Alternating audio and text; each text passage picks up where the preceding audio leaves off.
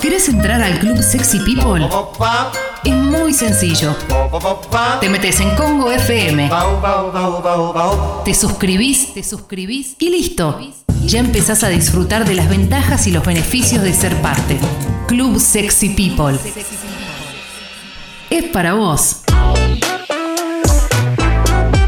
38 minutos no se paran de las 11 de la mañana, o sea, en realidad estamos a 22 de las 12, porque si no lo digo mal, son las 11 y 38, estamos a 22 de las 12, tampoco los voy a marear. El día va y viene, ¿eh? medio gris, no se entiende, a las 7 de la mañana llovía cántaros. El mundo está loco, pero nosotros acá estamos en vivo, nos gusta hacer Sexy People. Mañana vuelve Clemen, ¿eh? por si nos preguntan, tranquilos, todo bien, mañana vuelve Clemen. Y en este caso, además de Jesse Ale, nos acompaña, eh, como cada miércoles, eh, Fernando Duclos, periodistán, nuestro amigo, talentoso colega. Eh, me meto en su video de Twitter para presentarlo y ya te doy, Fer, el pie. Periodista, viajero, curioso. Ayer dice Somalia, Etiopía, Burundi, Irán, Omán, Kirguistán y Uzbekistán. Hoy TV, radio y libros declarado, y esto último, nos mirábamos con Sucho, es excelente, Fer. Declarado de interés legislativo. Bienvenido, periodistán querido. ¡Epa! ¿Cómo andan? ¿Todo bien? ¿Cómo va? Fer. ¿Qué hace, Fer? ¿Bien? Bien, todo bien. Bien, todo bien. Acá tomando unos mates, aprovechando la mañana lluviosa. Difícil levantarse hoy, ¿eh? ¿Te costó? Sí, costó un poquito. Costó más que de costumbre. Sos un tipo que termina tarde, ya sea por laburo o alguna cena con amigos, porque te conozco también. Sí, termino tarde. Ayer particularmente entrené, no debería haberme acostado muy tarde porque la verdad es que me dolía todo el cuerpo y estaba cansado, pero bueno, uno se queda ahí leyendo con el teléfono, ¿no? Viste que a la noche no sabes cómo, de repente mirás el reloj y son una y media. ¿Cómo pasó esto? No podés bajar, es una cosa de locos. Es tremendo, es tremendo realmente. Y Fer, miraba esto que me sorprendía de, de declarado de interés legislativo. ¿Eso cómo, cómo es? Te felicito primero. Bueno, gracias. Eh, cuando todavía, de hecho, no había empezado a hacer la columna acá en la radio, me contactaron de la legislatura de la provincia de Buenos Aires para declarar de interés cultural todo el proyecto que fue Periodistán y, y, bueno, en una sesión fue declarado, tengo en casa mi diploma, es muy lindo. También me contactaron del Parlamento de la Ciudad de Buenos Aires Ajá. y eso está en trámite. Así que bueno, ¿quién, quién te dice pronto tengo una doble, eh, un doble diploma de interés? Pero bueno, los, los tiempos legislativos tardan, más en medio de la pandemia. Así que nada, muy tranqui, pero sí, obvio, es un muy lindo reconocimiento. Y esto es lo último que me surge. ¿Esto te da alguna prioridad, eh, ya sea en eh, museos, aeropuertos? Digo, ¿tenés alguna ventaja que nosotros lo- los terrenales no tenemos? Mira, si la tengo, no la averigüé, así que Ah. supongo que no. Pero no, a ver, tengo un diploma súper lindo en casa, un cuadrito que dice que mi obra es de interés legislativo, lo cual es, es muy lindo, pero creo que no se traduce en ninguna ventaja material, digamos. Está bien. Para chamullar sirve. Exactamente, lo más verdad. importante. Sí, sí. Y por qué no, claro. todo. Eh, charlar Y en la eso, vida. por eso está en el perfil de Twitter, ¿no? Obvio. No, pero eh, fuera de broma, yo creo que lo que se está generando con, más que nada con el nombre que vos te elegiste para las redes, que es Periodistán, es que por lo menos a mí me pasa que cuando escucho el nombre de algún país que termina en Istán, lo relaciono con vos, digo, ah, esto es re Periodistán, como que siento que lo lograste en ese sentido, como que yo pienso que vas a saber vos de ese país si está terminado Sí. en esas palabras, en esas letras. Es genial que, que sí, cada cosa que pasa en un país del que nadie sabe mucho, me llegan un montón de mensajes en Twitter. Tipo, uh, me imagino que vas a hablar del golpe de Estado en Kirguistán. Uh, me imagino, mirá, periodistán, esto es para vos. A ver, a mí me encanta, obviamente. Tampoco tengo tiempo, y menos ahora, ¿no? Para hablar de todo, pero sí, un poco me, me agarré esos países raros como para mi nicho. Muy bien. Claro. Claro, está bien. Y encontraste una. Era un nicho justamente poco explorado y que también eh, contás. Así que por eso es un lujo tenerte. Eh, ¿con, con qué vamos hoy, Fer? ¿Qué, qué puertitas eh, barra ventanas querés abrir? Bueno, hoy voy a, a abrir una ventana a un lugar al que no fui, lamentablemente, pero no porque yo no haya ido, sino porque creo que poquísimas personas en el mundo fueron, y es un lugar rarísimo, eh, increíble, con muchas historias realmente. Es el país más eh, chiquito del mundo en el sentido de población, vamos a decirlo mejor, el país menos poblado del mundo. Yo, por ejemplo, cuando voy a trabajar a la televisión, entre periodistas, eh, productores, camarógrafos, sonidistas y todo el equipo de producción, en el canal debemos ser unas 100, 150 personas, lo mismo que si hacemos la cuenta, no sé, en cualquier piso de edificio, cuántas personas viven. Bueno, en este país que se llama Islas Pitcairn, viven 47 personas, o sea, no más que eso, menos de lo que hay en un canal de televisión, en un estudio de radio, en un piso de un edificio, eh, a veces en algún negocio, en un supermercado, bueno, 47 personas, es un país que no es independiente, pero se considera país porque es una unidad subnacional, es decir, tienen bandera, tienen himno, tienen propio idioma, tienen gentilicio, eh, tienen una democracia, lo cual es la democracia más chiquita del mundo, obviamente. La capital también es la capital menos poblada del planeta. Adamstown, 50 personas, 47. Siempre los, los cálculos cambian porque hay gente que va y viene. O sea, los cálculos más optimistas dan unas 63 personas, los menos unas 45.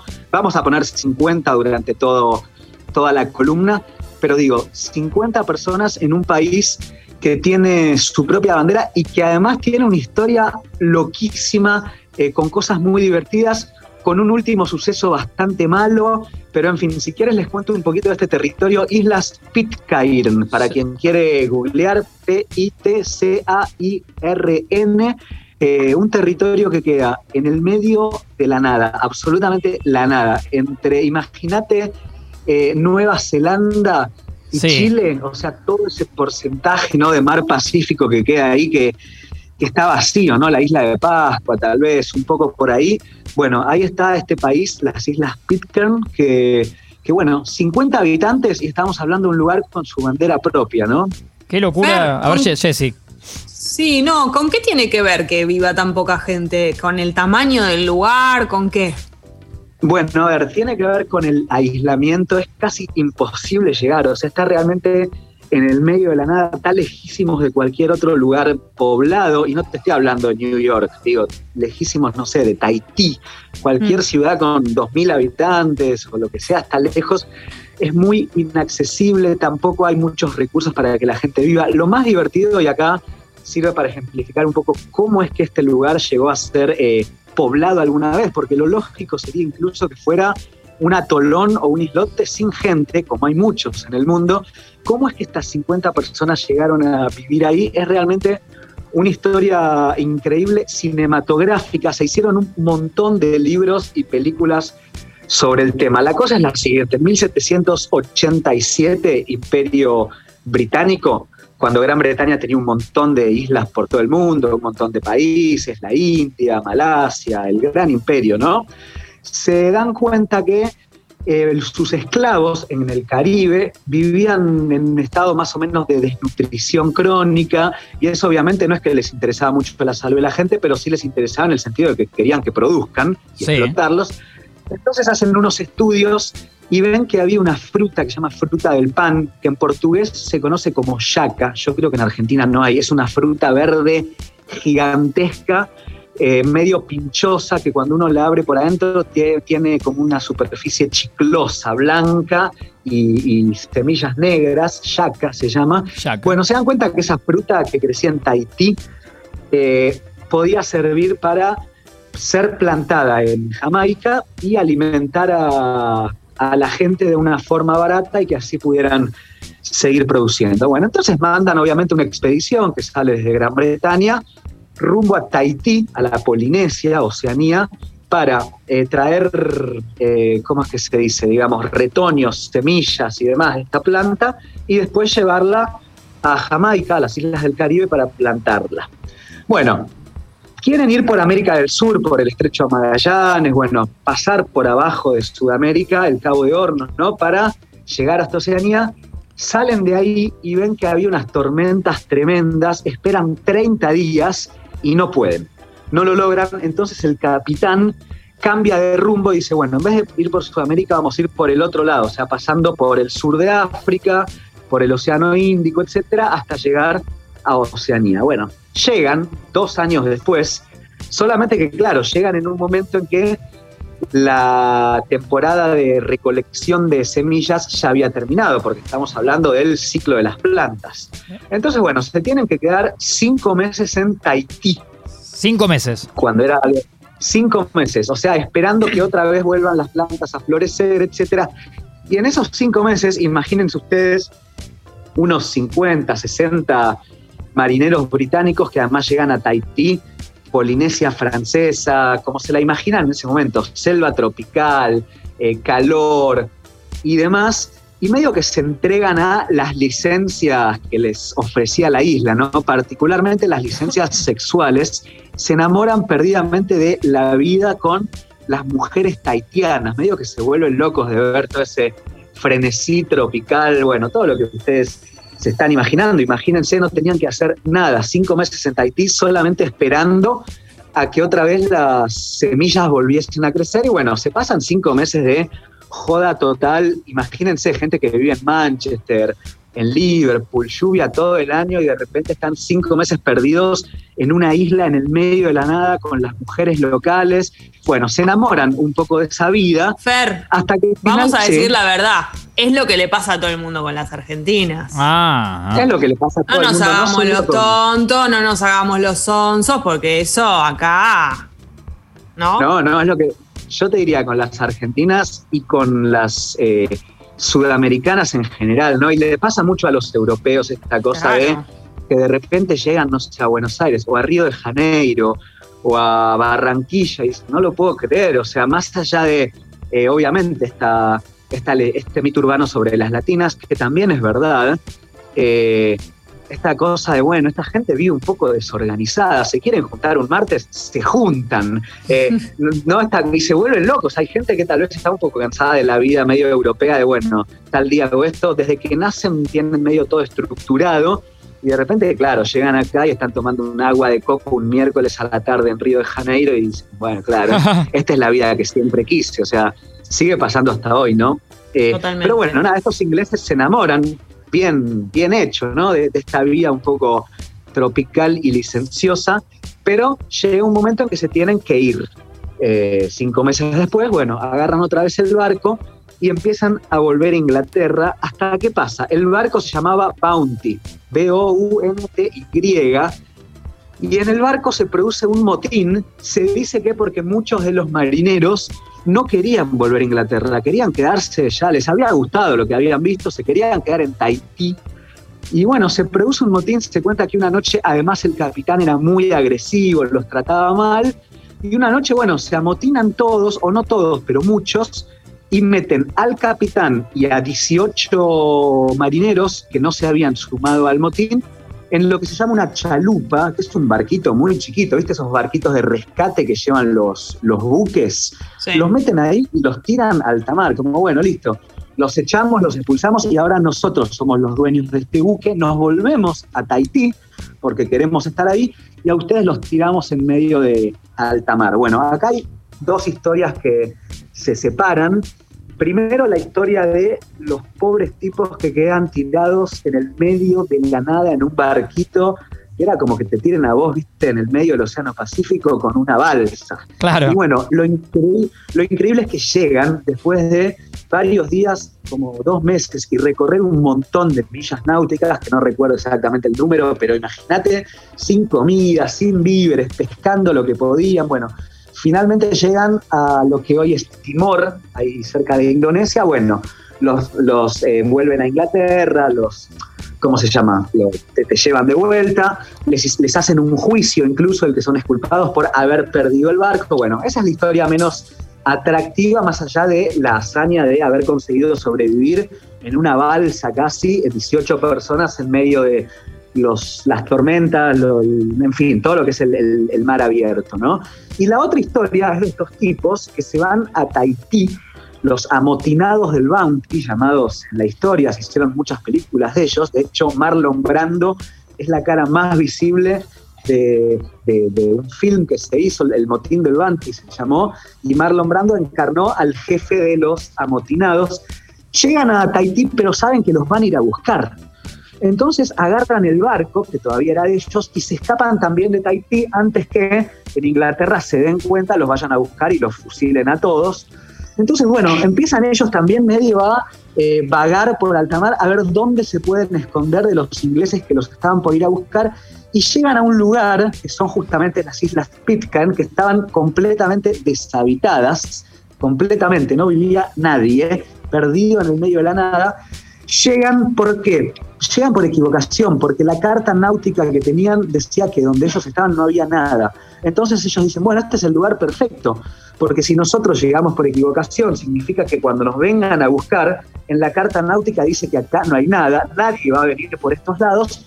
Bueno, entonces los tipos se van ahí, eran como que te dijese unos 11, 12 marineros ingleses que habían quedado de ese viaje histórico y se llevan también a varias mujeres taitianas. Se las llevan a vivir a la isla y desde ahí, o sea, imagínate la novela Robinson Crusoe de la nada, o sea, crear una civilización nueva, marineros ingleses y mujeres taitianas absolutamente de la nada en un país o en una isla en donde hasta ese momento no había nada, ningún vestigio de nada. Acá, Fer, mira, tenemos, tenemos lo que sí que está buenísimo, que es la, tapa de esa vieja película, que está Marlon Brando, eh, que de hecho le está con un saco tipo capitán de barco y con una de esas eh, cosas hawaianas de...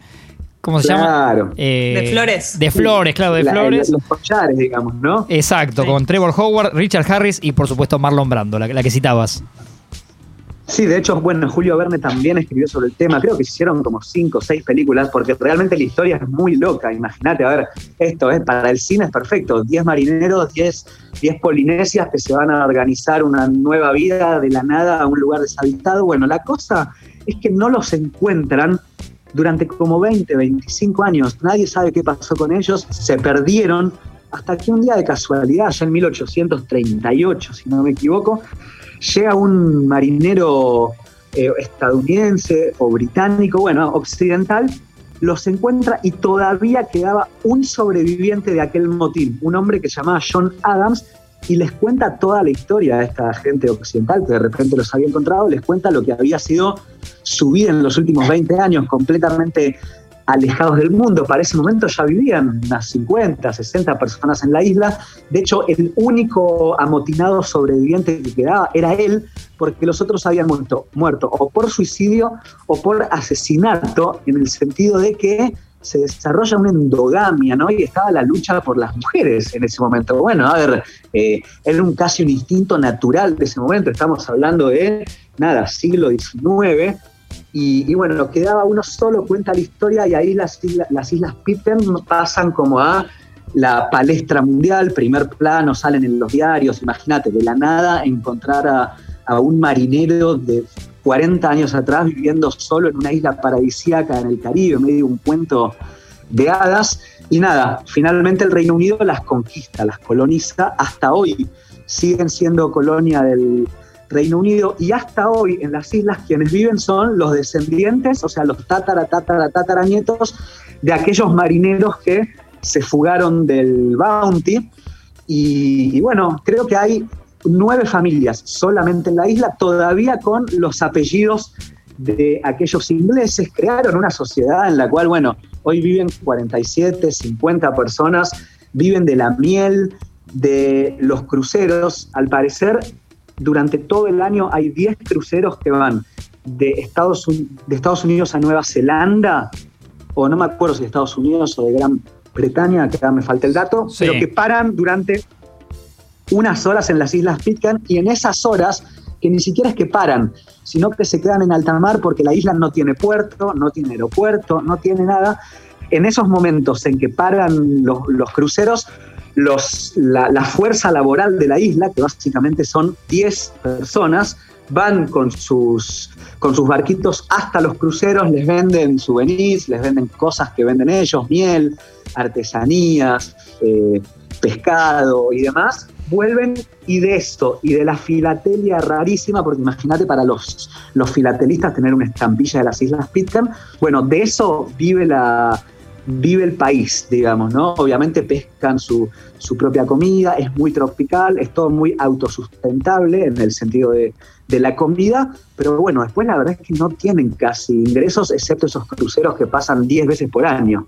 Claro. también como es difícil entrar, es difícil irte de ahí. pero en todo sentido, digo, como más allá del acceso y de decir, bueno, la, decisión, porque si encima hay gente que es de las familias, ¿no? Como descendientes, también deben tener como en su cabeza vivir ahí y que tienen que crecer y morir en ese lugar, ¿no?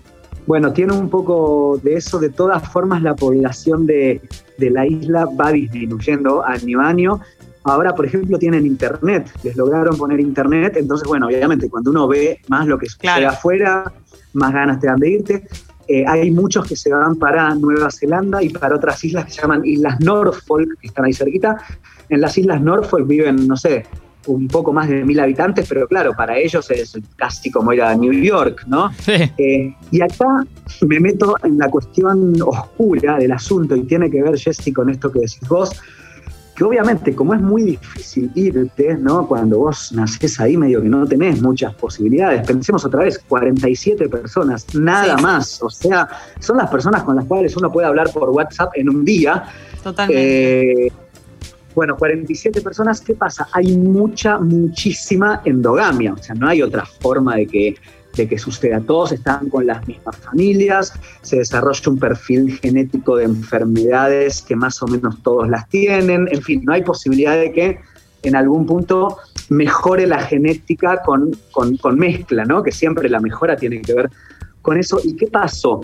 En 2004, y estamos hablando de realmente un rincón perdido del mundo en el que nunca hay periodistas, nunca hay nada, se destapó un escándalo total en el cual se descubrió que la gran mayoría de hombres adultos del lugar, vamos a hablar de unos 10 hombres, no más, pero eran toda la población masculina de entre 20 y 50 años, vamos a decir, que estaban la población económicamente activa, los que tenían además la fuerza para navegar cuando llegaban los barcos, eh, etcétera. Bueno, se descubrió que estaban todos metidos en un escándalo de eh, abuso sexual a menores, las menores de la isla, y eh, violaciones también. ¿Cómo se descubrió? Bueno, una policía británica le tocó hacer como una, vamos a decir, residencia de un año en el lugar, escuchó un par de testimonios, empezó a investigar y al final estaban todos metidos en el tema.